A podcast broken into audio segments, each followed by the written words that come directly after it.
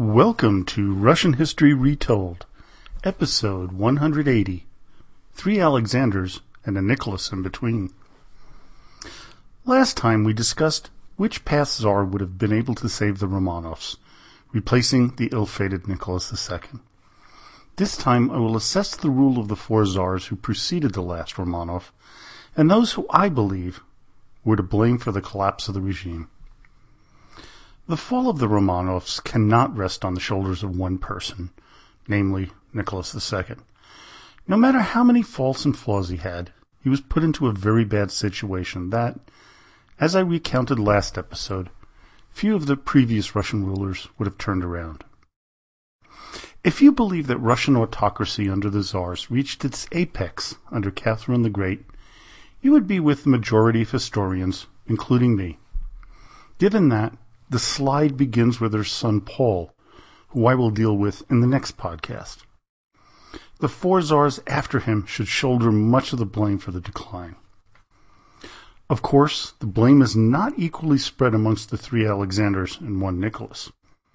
Alexander I, of course, dealt admirably with Napoleon's invasion of Russia, and Alexander II, the great liberator, freed the serfs, was and was on the precipice of granting the country a constitutional monarchy when he was assassinated in 1881.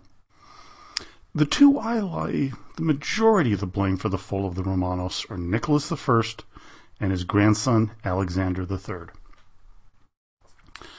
Tsar Alexander I was elevated to the throne after the murder of his father Paul during a coup led by Count Peter Pahlen in 1801.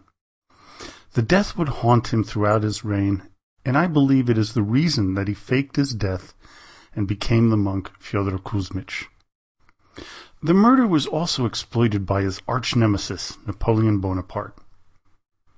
In 1804, Napoleon had the Duke d'Enghien kidnapped and executed.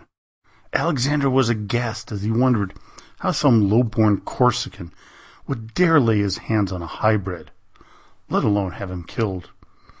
The Tsar protested, but the French leader reminded him that no one was punished for the murder of his father, and that Alexander might want to temper his complaint.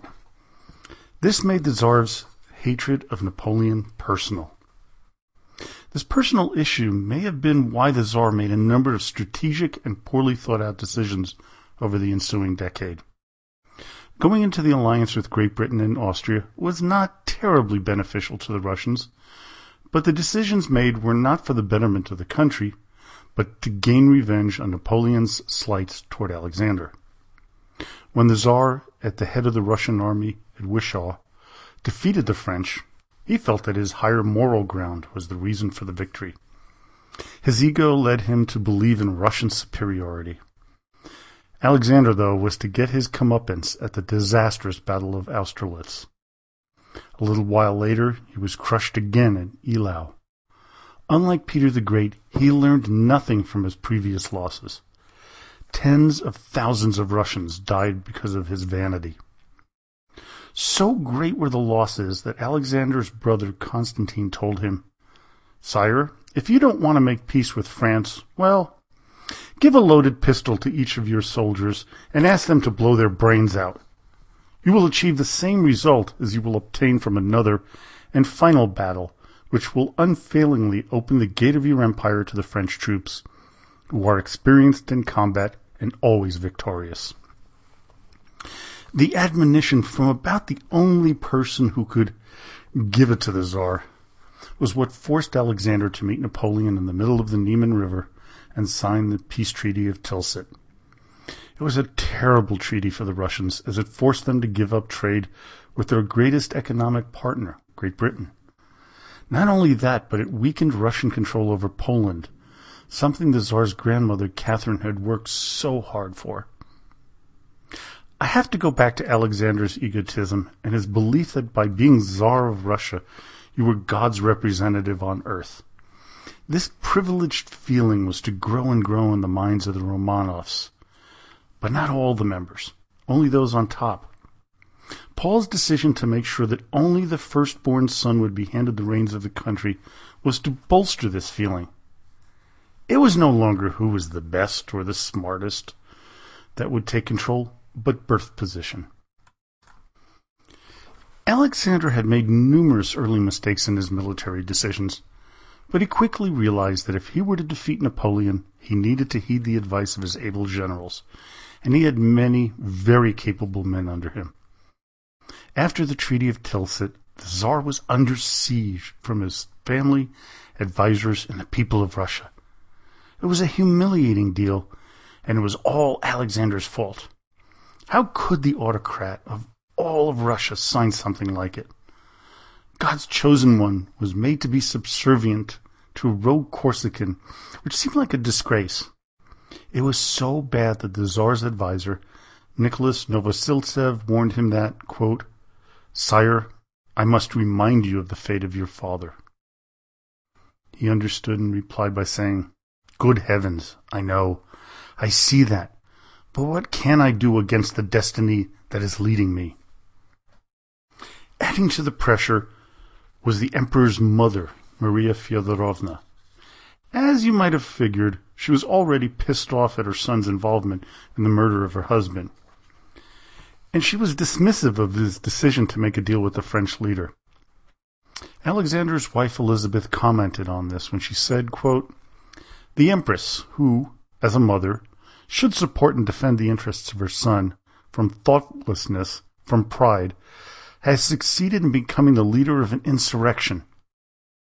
All the malcontents, of whom there were a great number, rally around her, praising her to the skies, and never has she attracted so many people to Pavlovsk as this year. I cannot express to you how indignant it makes me. Over the coming years, the pressure on Alexander from all sides of Russian society continued to make his life difficult. When the French invaded on June 24, 1812, you can hear the halls echo with the phrase, I told you so. This could not have made things any easier on the Tsar. With over 600,000 foreign soldiers on Russian soil, the existence of the Romanov rulers was in peril. In my previous podcast about the invasion, I didn't make this issue quite as significant as I should have. Internally, Alexander was in trouble. Externally, the threat was equally great. How was he to handle things? Much to his credit, he relied on his generals to handle the situation, which did not make his Russian critics satisfied. Many of the generals were not native Russians like Barclay de Tolly, who Alexander had to dismiss as commander of all of the Russian troops after the invasion because of intense pressure. Luckily, General Kutuzov was available, he was Russian, and he took control. Kutuzov's scorched earth policy, not allowing the French to live off the land as they marched deeper and deeper into Russia, was also hated by the aristocracy, as they lost their estates in the west and control of the serfs that left their lands. Alexander held strong despite all of the pressure, which you have to give him lots of credits for. The Battle of Borodino, which in hindsight was a draw, although both sides claimed victory, it gave the Russians their first ray of hope. It also took a lot of pressure off the Tsar, the burning of Moscow turned the tide back of good feelings again against Alexander, but that was short lived when Napoleon was forced to retreat. From there, everything Alexander and his generals did increased his stature, first amongst his own people, then with the rest of Europe. Then Alexander's ego began to take over his decisions. He insisted on going all the way to Paris with his troops, something that his successors were to regret. These men, mostly the upper classes, were to see how backwards Russia was in comparison to even the poorest parts of Europe. They would begin to sow the seeds of discontent that would begin with the Decembrist Revolution in 1825 and end with the Russian Revolution of 1917. Is there any blame to be laid at the feet of Alexander I in the downward spiral of the Romanovs? Yes, but the general feeling is that while he did have things begin their journey toward destruction, it wasn't the push that his brother would give it when Nicholas I took over in 1825. While Alexander I released the Kraken, That was the awareness of the backward state of the Russian life. He didn't rub it in the face his own people. Now we move on to the reign of the arch-conservative and reactionary Nicholas I. He was to be the father, grandfather, and great-grandfather of the last three czars. I believe he was the main cause of the collapse of the Romanov dynasty. His paranoia and puzzling decisions undid all the good that will that his brother Alexander had created. Nicholas, through his short-sightedness, left Russia so backwards that not only would it lose the Crimean War, it would lack the military capabilities to win either the Russo-Japanese War or World War I, effectively sealing the fate of his namesake, Nicholas II. The Tsar's official doctrine was orthodoxy, autocracy, nationality. This was the rule of the land, and everyone had to follow the ideal. Spies were everywhere, to a level that would not be seen until the days of Joseph Stalin. It wasn't just the common people who would chafe under Nicholas's edicts. It was the nobility that would find the oppression most stifling. After the Decembrist uprising of 1825, it was apparent that the officer corps, made up primarily of the sons of the nobility, echoed the problems in the upper echelon of society.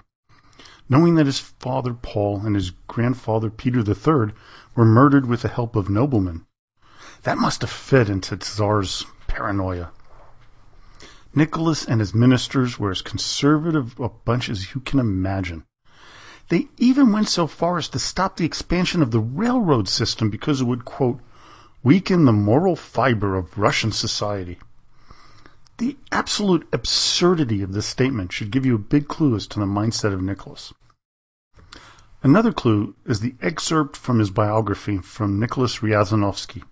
Quote, Nicholas I's insistence on firmness and stern action was based on fear, not confidence. His determination concealed a state approaching panic and his courage fed on something akin to despair. It is this behavior and thinking that led to the disastrous Crimean War, which showed the West how backwards Russia had become since the time of Alexander I, just a few decades before. One glaring flaw in Nicholas's personality was his behavioral militarism. Like his father and grandfather, he loved to march, drill his underlings, design uniforms, and punish his men for even the most minor infraction. This caused him to be utterly despised by those who served him. Nicholas's obsession with military discipline would make his decision-making uncompromising. It was his way or the highway, and he used his secret police to make sure that everyone in Russia, from peasant to nobleman, behaved as the Tsar wanted him to. Gone were the days when men could write openly about new ideas, or life in society. In fact, the education minister, Sergei Uvarov, basically was told to keep the people stupid. He once said that, quote, if I can extend Russia's childhood another 50 years, I will consider my mission accomplished. Ignorance equaled docile behavior according to Nicholas. But you can only put people down for so long until they boil over. Much like keeping a teenage child under wraps, they will eventually break away, sometimes violently, which happened to his son, Alexander II. Tsar Alexander II tried to reform the country and institute changes that would help move it forward, but Nicholas had put in so many roadblocks that it was all but impossible to accomplish. Alexander II would also be the only one of these four czars to be totally prepared to take the throne when he was 37. He was groomed to be the Tsar Emperor, as opposed to anyone with the possible exception of his uncle Alexander I.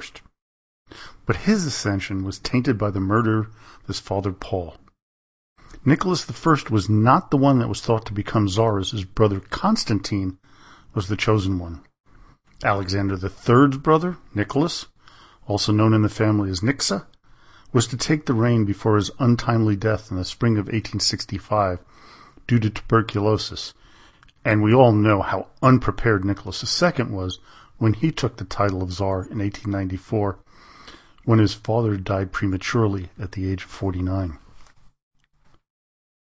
Alexander II has been thought by many to be the, quote, great liberator. But we have to be real honest here, as he was a lighter shade of reactionary conservatism, instead of being a true liberal or even a moderate. As author Michael Farquhar puts in his book, Secret Lives of the Czars, Alexander II was every bit the autocrat of his father, Nicholas I, had been. He just lacked the same ferocity. Still, he did send down the edict to free the serfs and tried to liberalize parts of the Russian behemoth known as the bureaucracy. But all of this was going to be totally dismantled by his son Alexander III. Alexander II was tasked with ending the disastrous Crimean War, which brought shame and suffering to the Russian people. With his ideas of reform and a relaxation of censorship, he allowed the seething intellectuals the ability to vent their frustration at the reign of his father. This venting, though, was to lead to seven assassination attempts on his life, with the last one, of course, being successful. His death, which was witnessed by both his son and his grandson, the future Nicholas II, an even more reactionary climate settled in on the people of Russia due to the actions of Alexander III. Instead of trying to find solutions to the woes of the people who would try to kill the Tsar and his ministers, Alexander decided to ratchet things up even more, just like his grandfather, Nicholas I. This Tsar was another in the line of unprepared men to take the throne. His brother Nicholas was the one groomed for the position, as he was firstborn, and that was the succession's designate, as directed by Tsar Paul. Instead of preparing all of the children, only the firstborn was readied. This is why I believe that the edict Paul set out, which countermanded the one put out by Peter the Great, to have the reigning Tsar choose his successor, it became a cornerstone in the demise of the Romanov rule. Alexander III quickly dismantled many of the reforms that his father had begun, and totally suppressed and threw out any thought of a constitutional monarchy. This was his Russia, and he was not going to share it with anyone, much less the people. This Alexander was not an intellectual by any means. He was more of a brute of a man. He was actually nicknamed the Bullock by his father, although he was much more loyal and true to his wife than his father, who had an open mistress and children he was promoting as the next heirs, had he lived. Alexander III was very devoted to his wife, Maria, a Dutch princess who was originally betrothed to his brother before his death. Under this Tsar, large-scale pogroms were initiated against the Jews, which increased their resentment towards the monarchy and led to their increased involvement with radical movements like the Bolsheviks and the Mensheviks. The budget? Well, it was in tatters, mainly due to the latest Russo-Turkish war. I believe this was the ninth one. To try to improve the financial situation, the ministers, with Alexander's blessing, decided to increase exports of grains to bring in much needed cash. Unfortunately, this caused a massive famine in 1891 through 92, along with a cholera epidemic. The government actually refused to acknowledge the famine, but when confronted with the obvious needs and their lack of ability to help, they turned to the upper class for aid. And if you remember the Tolstoy uh, podcasts, he was very much, Leo Tolstoy was very much involved in this. While the educated classes like Tolstoy came out in droves to help, it really caused a very real sense of resentment by them against the government. Add to the internal problems, Alexander's leadership on foreign affairs was equally disastrous. A crisis in the Balkans led to the dissolution of the Three Emperors League followed by the Bulgarian crisis in 1885 to 87, which showed the world yet again how weak the Russians were, which would embolden their enemies in the early 20th century. What Alexander and his administrators failed to understand was that the world was modernizing and the Industrial Revolution was in full swing, whether they liked it or not. They did try to increase the pace of industrialization, and they did it to some degree towards the end of his reign, but it was really too little and too late. When he died at the young age of 49 in 1894, he left his totally unprepared son Nicholas with the job of bringing Russia into the 20th century, something he had no clue on how to accomplish. So that's my quick recap of the four czars before Nicholas II and the end of Romanovs. And I hope you enjoyed today's podcast. Join me next time as I rethink the reign of Paul I, son of Catherine's father, and also father of Alexander I and Nicholas I. After I finish my review of Paul, I'm going to take a detour and cover a subject in depth that really needs it the Russian Civil War. A war that would take the lives of 30 million people and forever change Russia and its neighbors. Now, since this podcast is released around the time of the holidays, I'm wishing all my listeners and hopefully you had a Merry Christmas, a Happy Holidays, Happy New Year.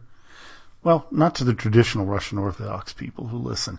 That's going to come in a little while, being uh, the Christmas on January 7th and a week later the uh, actual New Year's in the old calendar. So now, until the next time, до свидания и спасибо большое.